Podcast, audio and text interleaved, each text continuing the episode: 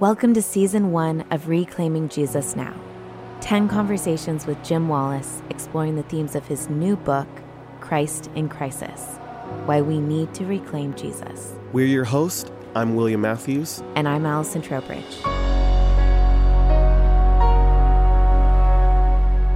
This will be the second of 10 weekly episodes. Today, we'll be discussing Chapter 2 The Neighbor Question. So, Jim, you kick off the book with the neighbor question. Why, why the neighbor question, and why did you lead with this? Well, let me set up the neighbor question first with a conversation I had with a lawmaker in Washington who couldn't understand why so many Christians weren't saying anything, given what was happening in the country. Um, and he said, I don't mean to be disrespectful, but when all these Christians don't do or say anything, Jim, what about Jesus? What about Jesus? And that was going to be the title of the book. And now it's the first chapter leading off with these questions like the, the neighbor. And so, um, and he thinks his side of the aisle uh, doesn't do much of this either. As I've often said, the right gets it wrong and the left doesn't get it. I love that. Right. I love that. So when this new administration began, I got this question all over the world. Christians, particularly all over the world, would say, Why aren't American Christians saying or doing anything in response to the first things happening in 2017? Particularly Christians of color, young people, and people who didn't know what Christians thought, but would hang their heads in confusion and disgust. So when I was asked that question by this lawmaker, it got me to thinking okay, what about Jesus? What about the questions he asked or prompted? And are we going to answer them right now? And as we talked in our last session, Dietrich Bonhoeffer would say, always ask the question, who is Jesus Christ today? So there was this lawyer who came to talk to Jesus. And he said, So, how do I inherit eternal life? Which means, how do I go to heaven and get saved? Which is what a lot of uh, evangelical Christians want to ask. And, and Jesus said, um, Well, love God with all your heart and your neighbor as yourself. That's pretty much it. Easy. That's the core. Very. That's the core. And all of our faith traditions say Yeah. something similar. So the lawyer says, okay, but the text doesn't say this, but I know he was a Washington lawyer 100%. because I know that tone of voice. so then he says, so who is my neighbor? He didn't say, oh, who is my neighbor? How can I help? He said, no. So just who is my neighbor? Trying to restrict what this neighbor thing meant. So Jesus tells the story, the parable of the Good Samaritan, which many people know even if they aren't religious, right? Uh, and then people take from that, well, don't be one of those religious leaders passing by, doesn't stop to help. You stop, you help, take your time. No, no. The Good Samaritan story is a deeper one than that. First of all, in Judea, no Judeans would have thought any Samaritans were good. They were thought to be a mixed race, not part of us, others with whom we don't associate. Jesus picks an other as his example of how to love your neighbor who helps an other to him. Jesus is making the point that your neighbor is the one who's different than you. And that's the whole point of this passage. And we have a situation now where the President of the United States and his followers are saying those people who are different from you are not your neighbors. You don't have to love. In fact, you can hate them. Hmm. you can tell them to go back where they came from. Exactly who is my neighbor? Who we love and who do we hate? That is the core question under this new political re- regime of Donald Trump. You've quoted Martin Luther King, in which he says, And so the first question that the Levite asked was, If I stop to help this man, what will happen to me? But then the Good Samaritan came by, and he reversed the question If I do not stop to help this man, what will happen to him? Oof, that's so powerful. Yeah. So here it seems like Martin Luther King, who represents, truthfully, in the American context, one of the best of us, using this story to help show Americans in the 60s in the civil rights movement. The question shouldn't be the legalist or the lawyer question, basically, how can I get out of helping my neighbor? It should be, what will happen to my neighbor if I don't help him? Well, Dr. King always went to the heart of things. And right now, we have a political leadership saying, if these people come, what's going to happen to you? What's going to happen to you? So, one of my colleagues, um, his mother is in a Presbyterian church in Georgia, and they're having choir practice in the morning before church. And at the end of choir practice, the choir director prays. Very typical, very common. And this time she prayed, Oh Lord, please protect us from those caravans of those immigrants and refugees bringing smallpox and leprosy and crime and gangs. Protect us from them coming to this country and help the army stop them. Oh Lord. And my friend's mother stood up in the prayer and said, Nope, we don't lie in church. Wow. What? We don't lie in church. Wow. We don't take what Fox News says and put that into our prayers. Wow. So he's saying, here's what will happen to you if they come. Now, he's lying about all of that, but the issue here is what King said. What will happen to them? They're seeking asylum.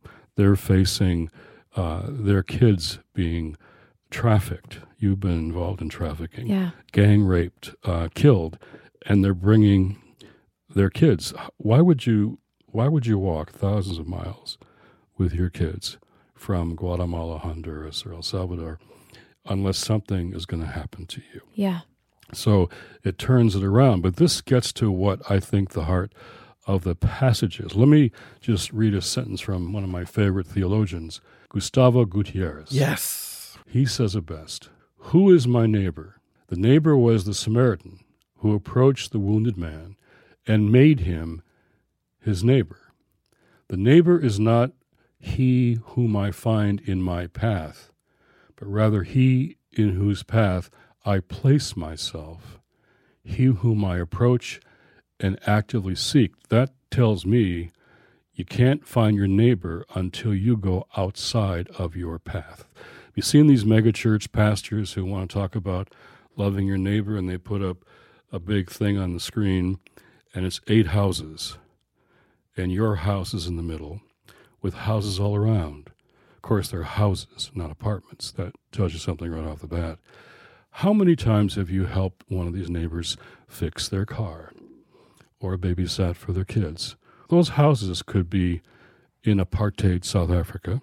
They could be in uh, apartheid neighborhood U.S. Now, our pathways in this country have been determined by racial geography. It isn't accidental, it's purposeful, which means we don't interact with neighbors different than us. I was a Little League baseball coach for 22 seasons, and every black player I ever coached in Washington, D.C. had parents who had the talk with their son or even their daughters how to behave in the presence of police officer, what to do and not to do, what you do with your hands, your eyes, your movements, how to protect yourself. None of my white players ever had that talk with their parents. Yeah, and it also goes as an African American, that talk extends not simply just to the police, it often extends to how to behave in the presence of other white people. Because we have often, as black people in this country, have had to tone police ourselves because of threat of racial violence or the the fear of it. It's funny you you write in your book about growing up in a uh, Redford Township. I grew up right next to Redford Township No in Detroit. way. Yeah, I when I was yeah when I was reading about that in your book, I was like, I, I grew up next to that Where? township, Wow.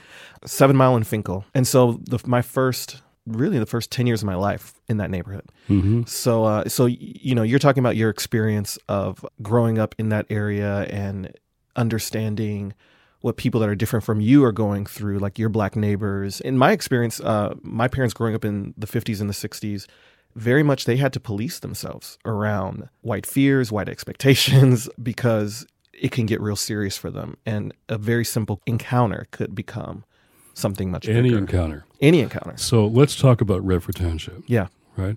So my dad is coming back from World War II. Uh, he was an engineer on a destroyer, and he came back, and like all GIs, like my dad, got two things. He got a GI Bill, Yep. free education, and an FHA loan, which is your first house. Now, if you have education and a house, you're middle class. So I'm raising my hand here. My government made my family middle class. Yeah. So uh, we had this lovely neighborhood, Redford Township. Every house was a three bedroom ranch house headed by a former GI. We all walked to the nearby good school, Mason School, at five years old safely. And, and the problem is no black GIs Nope. got the GI Bill or got the FHA loan. So no black sailors on my dad's ship got anything like our family got. Our neighborhoods were structured by policy to make sure none of our neighbors were black. So again, coaching baseball, I see it all the time. When parents, moms especially, dads too, but moms, when moms sit and talk about their hopes and fears for their children, it's very bonding. But when 75% of white people in America, this is today, have not one relationship with a person or family of color in their social circles, moms aren't talking about their kids across racial lines. Hmm. So, this racial geography is systemic. And one of the reasons it is, is because when people actually are neighbors, and this isn't just you have a black friend at the office, at the water cooler, you know, who do you have dinner with? Who do your kids play with? Play dates, birthday parties. Who do you talk about your health with? Who do you talk about the real stuff in your life with? When that is our people different than you, which Jesus here is saying that's what you do, then you begin to love your neighbor. So I've always said my worldview has been most changed by being in places I was never supposed to be and with people I was never supposed to meet or know or certainly become friends with. Hmm. That's what's changed my life over and over again. So, in that white neighborhood, white church, white school, white world, I'm now becoming 15, 16. I'm listening to my city. I'm reading the papers, hearing the news, talking to people. And these questions come up. How come everybody I know has a job, or at least their dad had a job in those days? And I'm hearing about people who don't have jobs. Uh, we're not rich, we're middle class, but we've never been hungry. I'm hearing about people who are hungry. I don't know anybody who's been to jail, but I'm hearing about people who have been to jail. How come our life is so different in white America from what I'm hearing than lives of people just a few miles or blocks away in black America? How come this is happening? Something very big seemed very wrong to me as a teenage kid, and nobody would talk about it. In my white world, church, or school, nobody talked about it. And they said, You're too young to ask those questions. When you get older, you'll understand. Or we don't know why it is that way, but it's always been that way. The only honest answer I got was, Son, if you keep asking these questions, you're going to get in lots of trouble. And that would be true because I said, I'm not getting answers to my questions. So I mm. tell young people and listen, if you're a young person, listen to this more than anything else. Trust your questions and follow them to wherever you have to go to get them answered. So I went into the city back in those days in Detroit when no white people would go into the city. So I went in and got, I needed money for college, so I got low income, low paying jobs alongside young black men who were my age or older who had grown up in a very different way than me. And I took those jobs to be alongside those young men to begin to get my questions answered that I wasn't getting answered in my white world. And I tell the story in the book about my friend Butch. We were fellow janitors at Detroit Edison. Uh, and we both were young, strong guys who liked to be able to lift the heaviest desks and show that we could do that. So we got called in for that all the time. And I realized that Butch and I were young men, were born in Detroit, but we grew up in different countries, side by side. So what you're saying about the encounters black Americans have with police, with employers, with coworkers, with just people on the street are always have to be calculated. So he took me home to meet his mother. His father had passed, and we're talking about the police. And she's a loving mom, like my mom was, worried about her kids, not political, not militant, like he and I are both becoming. She said this So I tell my kids uh, if you're lost and can't find your way home, and you see a policeman, duck under a stairwell, hide behind the building, wait till he passes, and then come out and find your way home. When she said that, I heard my mother's words echo in my head what she'd tell us five kids. If you're ever lost and can't find your way home, look for a policeman. The policeman is your friend. He'll take you by the hand and bring you home. But if I hadn't gone outside my path, I never would have learned any of that. You won't find your neighbor as Jesus defines this unless you go outside your path. And our pathways are deliberately, by policy, racially, mm. economically, religiously segregated. So to love our neighbor requires us to disrupt our pathways. Jim, you write in the book that by 2045, America will be a majority of minorities. Can you talk a bit about this rise of white nationalism that's begun happening in America or maybe is is starting to unearth itself and and how the current administration has really played on those those sentiments, that racism, those fears, and kind of where it's gotten us as as far as the church is concerned. This is the elephant in the room in American politics. Underneath almost all of our issues now is this fundamental change in demographics in this country. By 2045, we'll be, for the first time, no longer a white majority nation, will be a majority of minorities. And there's a strategy that is deliberate in this country at the highest levels. The demography is changing, and no one, as hard as they try, they can't change that. But they want to prevent changing demography from changing our democracy. So, this is right at the heart of Jesus' neighbor question who your neighbors are. I'm saying this crisis we're in is a crisis about the soul of the nation and the integrity of faith. What kind of nation are we? Who do we want to be? Who are we becoming? And what does faith say about that? Who this transition to a brand new nation, who's going to navigate that? Who's going to provide some moral compass to that? The body of Christ, the name of the church around the world, is the most diverse human community on the face of the planet. If we took Jesus seriously, seeking our neighbor by disrupting our pathways, that could change everything in this country because that's at the heart of immigration policy, uh, gerrymandering, voter suppression, criminal justice, at the heart of all of these issues is the elephant in the room that we're becoming a much more diverse nation. So this this story of the Good Samaritan Jesus is saying your neighbor is the other. The other. And what's happening in our country from political leadership and economic and the rest is don't like the other, fear the other, hate the other, keep the other away from us. So, this neighbor question is at the heart of what's going on in this country, the moral choices we have to make. Are we going to fear and hate the other, as the President of the United States is saying every day?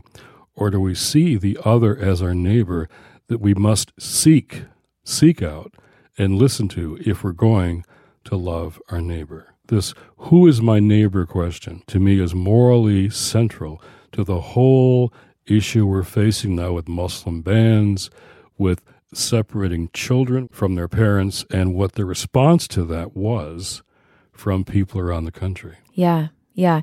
You know, the thing that I think surprised me most about your book, Jim, is that you go for the jugular. You go in on some of these current pressing issues and and you name names and you call out political leaders, you call out responses of the church in a lot of these situations and I didn't expect this book to be quite so timely.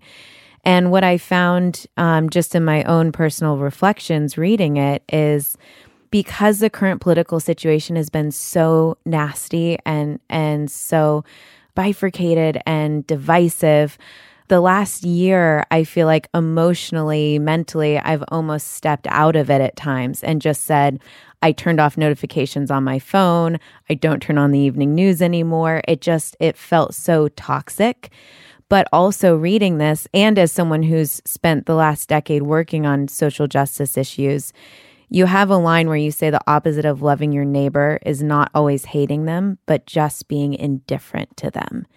And that just was a powerful, like, conviction punch in the gut for me because I think my own culpability in this has been when I've not stood up on these issues that I think we as people of faith ought to be launching a rally cry around these issues that affect the most vulnerable and the most oppressed among us. Pope Francis talks about the globalization of indifference because you're exactly right. Uh, when we say, well, I'm not involved in that, I don't think that, do that, I don't hate those people, uh, even turning off, even saying I have to pull back, that's only an option for people who are okay. It's the most extreme form of privilege. Yeah. Yes. So people who are worried about their family surviving yes. until dinner if they're an immigrant family or parents who are worried about every encounter their black children have in white America. Yeah. At every socioeconomic level, that's fear is felt. If you're an African American parent, uh, they can't withdraw. They have to deal with this every single day. It's a matter of survival for themselves and their kids. So if we withdraw, it means that we're being, your word is right, and it's it's Francis' word. It's indifferent. Yeah. So how do we, when the other, the other is being used as the principal political strategy of Donald Trump, running against the other. He, if you listen, he's running against mm. the immigrants, asylum seekers, African American, brown, black women from Congress. He's running against the other. So I would say he's developed a political strategy of running against the one Jesus calls our neighbor. Yeah. It's interesting because I feel like, in my experience as a black American, I have found that some of the only people collectively interested in an integration project are black and brown people. Like when you go to seminars, you know, and the questions I'm hearing black and brown people ask is how can we have full citizenship, full voting rights? How can we live in equitable neighborhoods and and a just like peaceable society not just for black people they're asking that for for everyone everyone and so i felt like i was sold on the dream of integration. You know, living, growing up in a post uh, segregation world, uh, my parents grew up in that. And we were taught as children, like, you should want good for you, but also good for your neighbor and seek common good for all people. And I feel like even particularly black women are some of the most pragmatic people in terms of like wanting that common good. And Yeah. I don't see a lot of strong even nationalism inside of the black community. I mean, it's, there's aspects of it, but it really it's like okay, what works for all of us? And one of the most disheartening things watching this current administration and also the support that he garners is feels like an outright rejection of the neighbor of the people that they don't have to care about whether it's the the Right. privileged thing of being able to turn off your notifications and and don't get me wrong I I'll even do that sometimes cuz I'm like it's it just feels when it's coming at you so much it feels Yeah. so much and Yeah. then it, and then for me it's like I look at it and I'm going this just triggers my anxiety Yeah. because not just from an existential abstract area but I'm going I can't watch another black kid get killed by the police. How many more of these do I like? It just comes across my timeline and I just scroll away quickly because I go, I, I just can't even emotionally take this in again because then it feels like my my blackness is being traded as like fodder for Mm. like people to like you know even try to like work up rage around and it's like this is this like deeply impacts me. And it's on my timeline just as like celebrity gossip news. Like it's this in the same breath. And i'm going i it it makes that's where i get shut down. So for me if it's a lot more of a i if i just if i take all this in i'm just you know james baldwin said to be black and relatively conscious to, is to be in a constant state of rage and so i'm like if i don't even remotely want to stay in a constant state of rage just to function in life i feel like i have to distance so i can't even imagine how anyone like how anyone else feels around. I know how I feel around it. And I'm Yeah. like, how do, do, I get why you turn it off. I want to turn it off too. But uh, you know, I'll I'll never forget when when Trump first won, and I was kind of in the throes of reactions to that. Someone said to me, "Well, just just wait. It's going to be fine. Your day to day life is not going to change at all."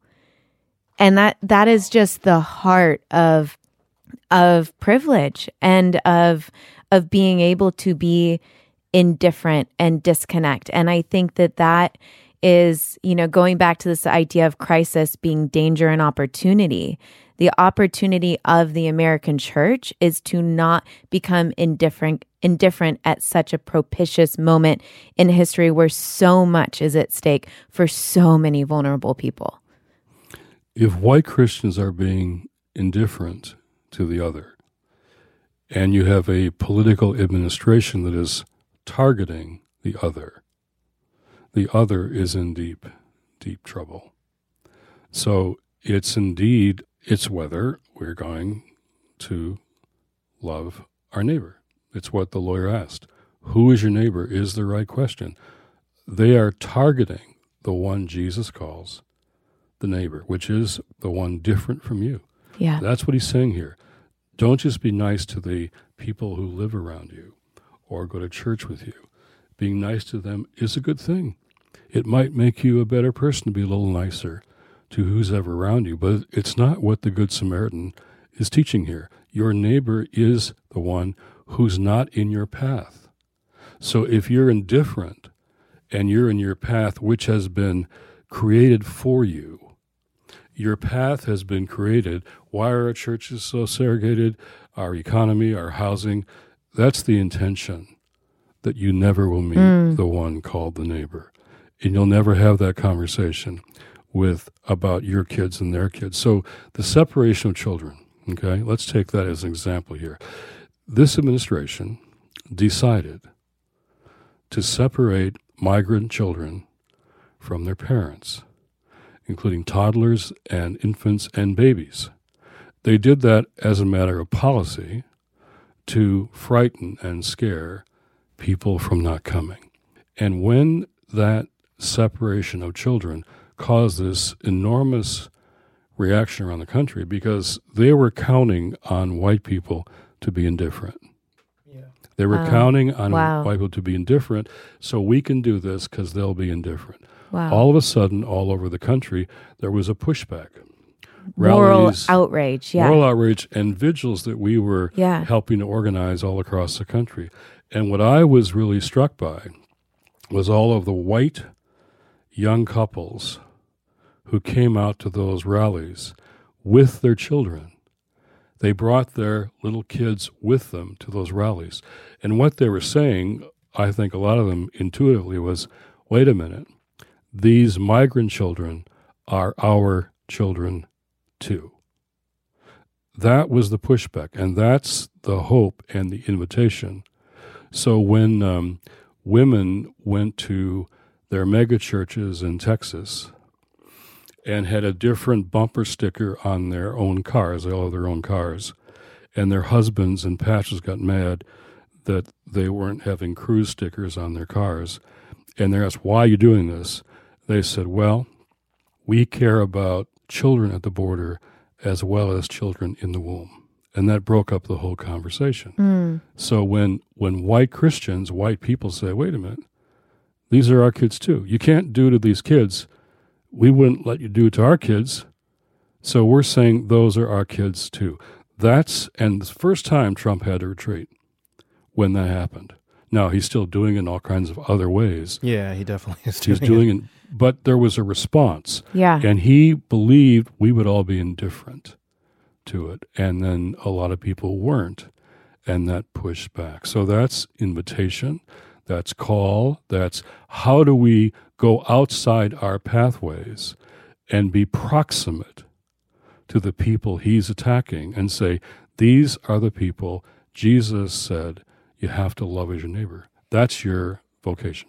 the thing that most ha- has most shocked and confused me by the Trump presidency and his campaign was how he made the so much of the heart of the gospels is this loving your neighbor and and the person who is different from you. And so much of Trump's campaign towards the evangelical base was around fear of the other and a pushing out and a building walls and anti immigration and and anti um, any of the basically anything that was related to to loving the vulnerable the marginalized the press the least of these.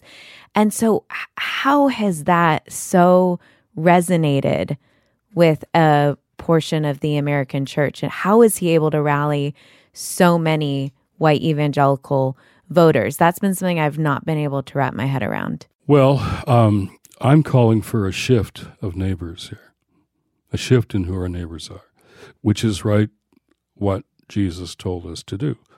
Uh, but when you're only in your pathway, when after a phone call, after the election, a phone call I had with evangelical leaders, white evangelical leaders said, We didn't vote for Donald Trump because of his use of racial bigotry. We voted for him because of other issues that we were concerned about. And a black evangelical woman said right there on the phone, So racial bigotry isn't a deal breaker for you Yep. or your constituency. And it's not, because in that world of whiteness, which is assumed to be normal, what does it mean when you're in the body of Christ and there's no one who doesn't look like you? That's not the church. That, that literally isn't the church, which was meant deliberately and did in the beginning to overcome our primary divisions in the world race, class, and gender. We'll get to that with Galatians later on.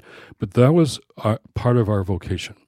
Now, when we have been culturally conformed to our racial and religious and economic geography, uh, our neighbors in the body of Christ are not even in our midst. And so, you know, my experience is that when people get proximate to other people, like I did to Butch and his family, you learn stuff.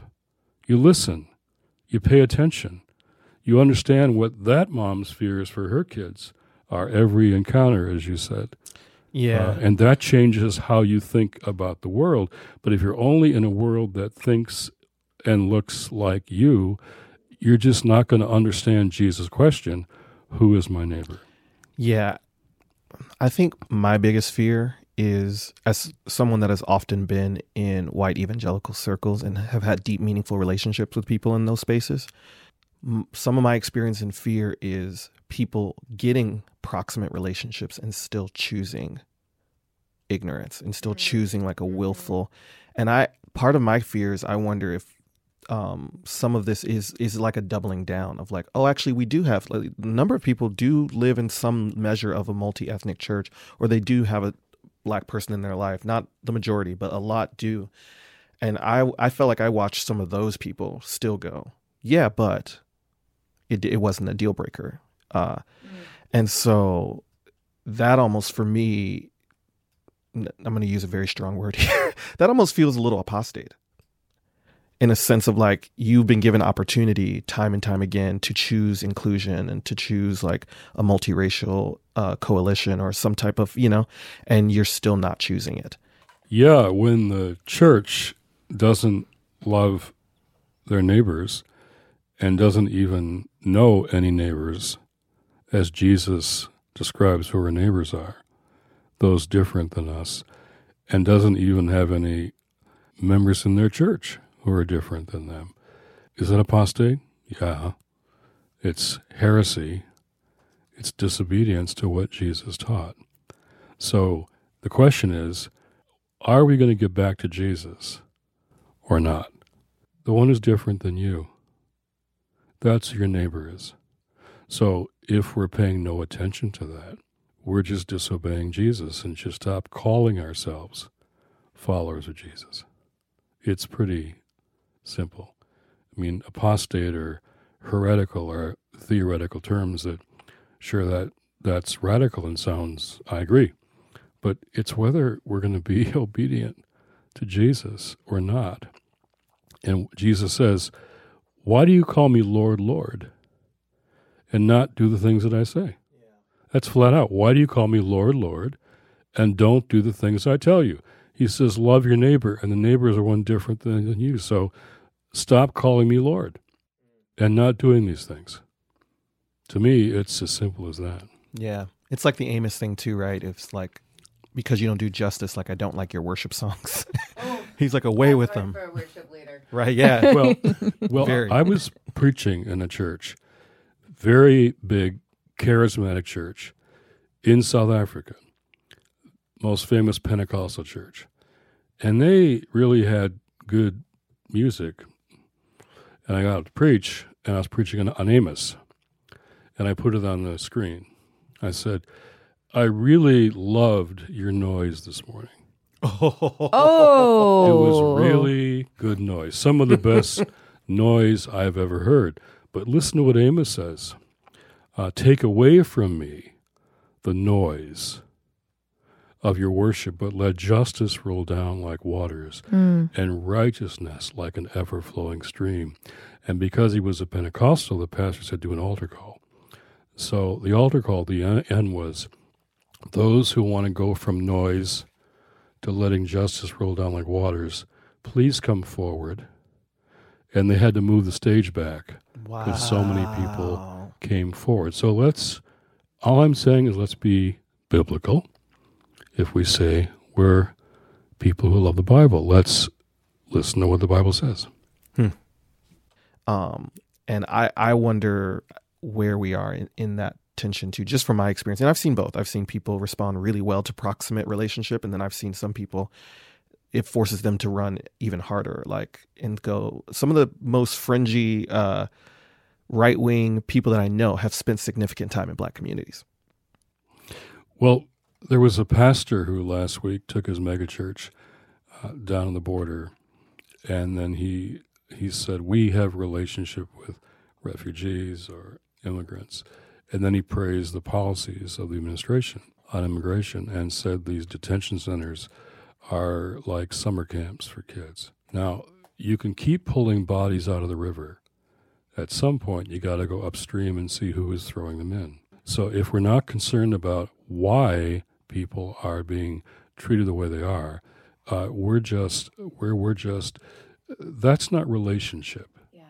Uh, you may have some uh, some uh, uh, stories you can tell about how you met somebody or somebody meets in your church, but we're talking about the people that Jesus says are our neighbor. That's what the text says. So I'm going to keep going back to the gospel here because people can have all their politics. But when Jesus says the way you treat the stranger, the word there means immigrant, it means refugee. It's 96 times in the, in the Hebrew scriptures, it's all over the New Testament. It's in Matthew 25, which we'll get to later. That's how you treat me.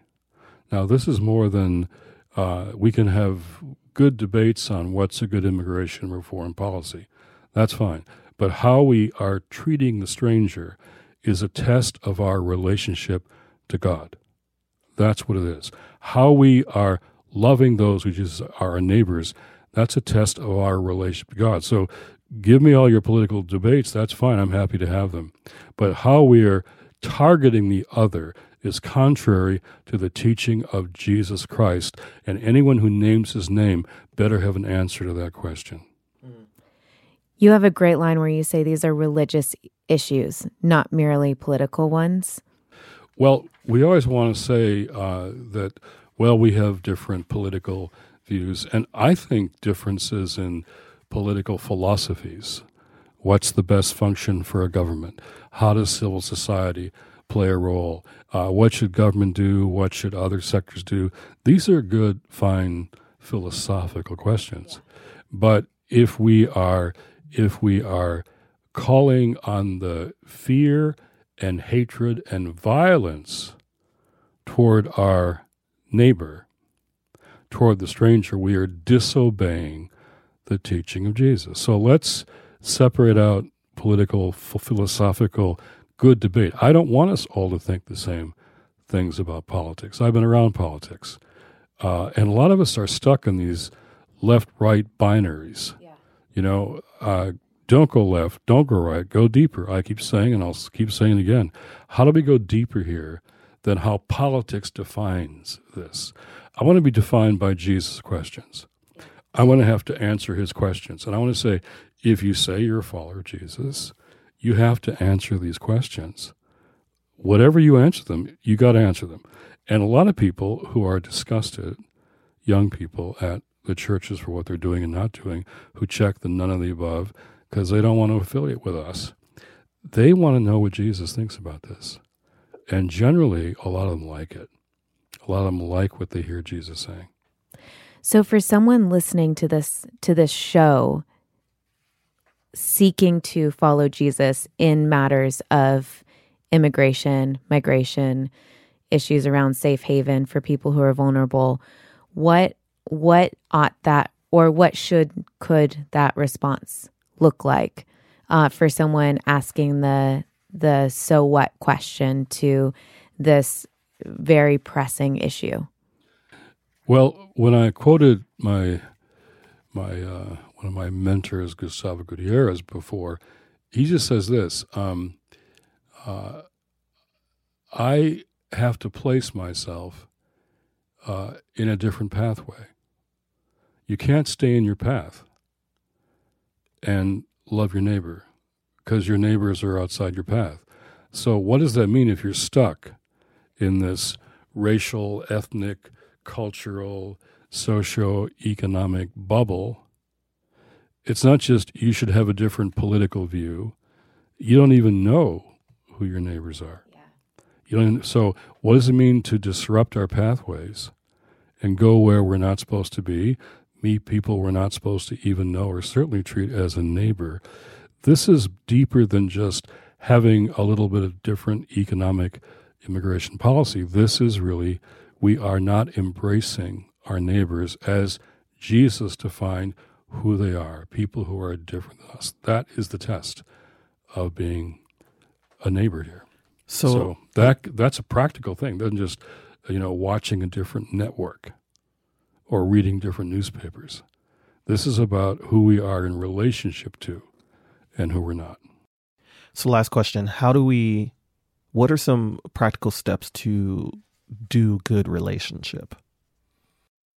When the Muslim ban was proposed and put forward, now has passed, you had refugees on their way to churches, even evangelical churches.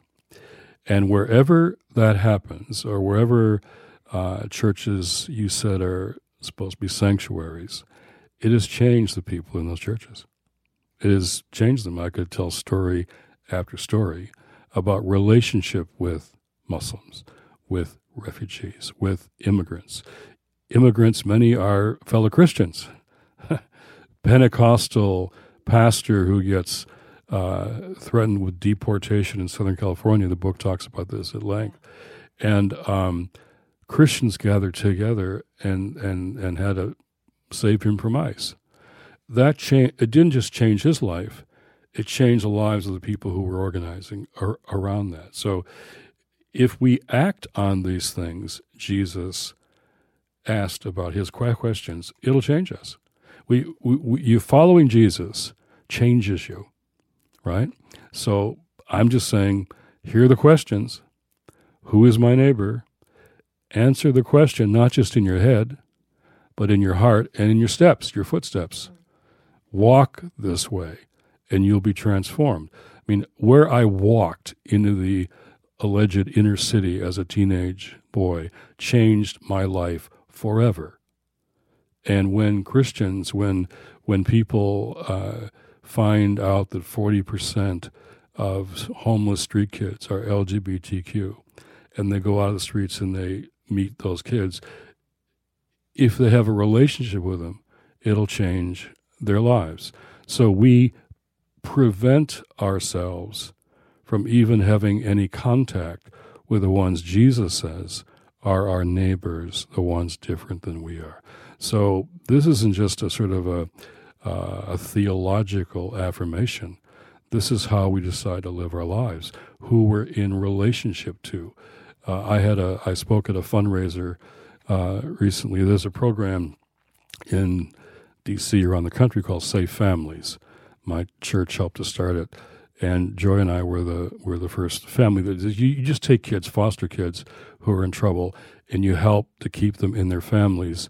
When you got a single parent who doesn't have any help, and ours had medical issues, and she lost her kids to foster care, and so we just took these two little girls for periods of time, and um, and uh, it we got them back with mom and got a house, and they're doing great, and they're still friends. They come over all the time, and I said to these funders.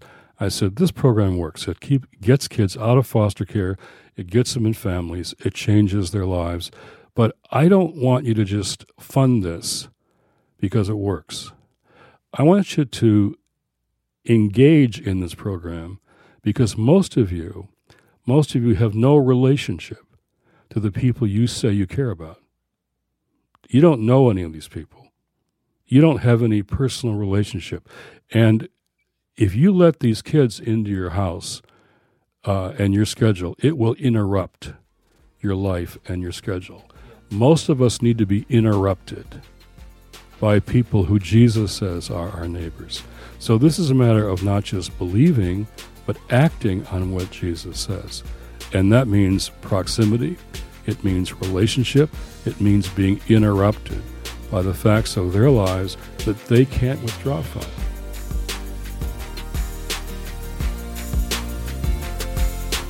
The music you're listening to is provided by this podcast's very own William Matthews. Reclaiming Jesus Now is brought to you by Sojourners, faith in action for social justice. Podcast produced by Paul Woodhull from the District Productive Podcast Network and Chris Latondres. To learn more about Jim's new book, visit us online at book.sojo.net. That's book.sojo.net. And if you like what you heard today, please help us spark more conversations about the future of faith by telling a friend or leaving a quick review. That makes all the difference. Thanks for listening. This is Jim Wallis. God bless you.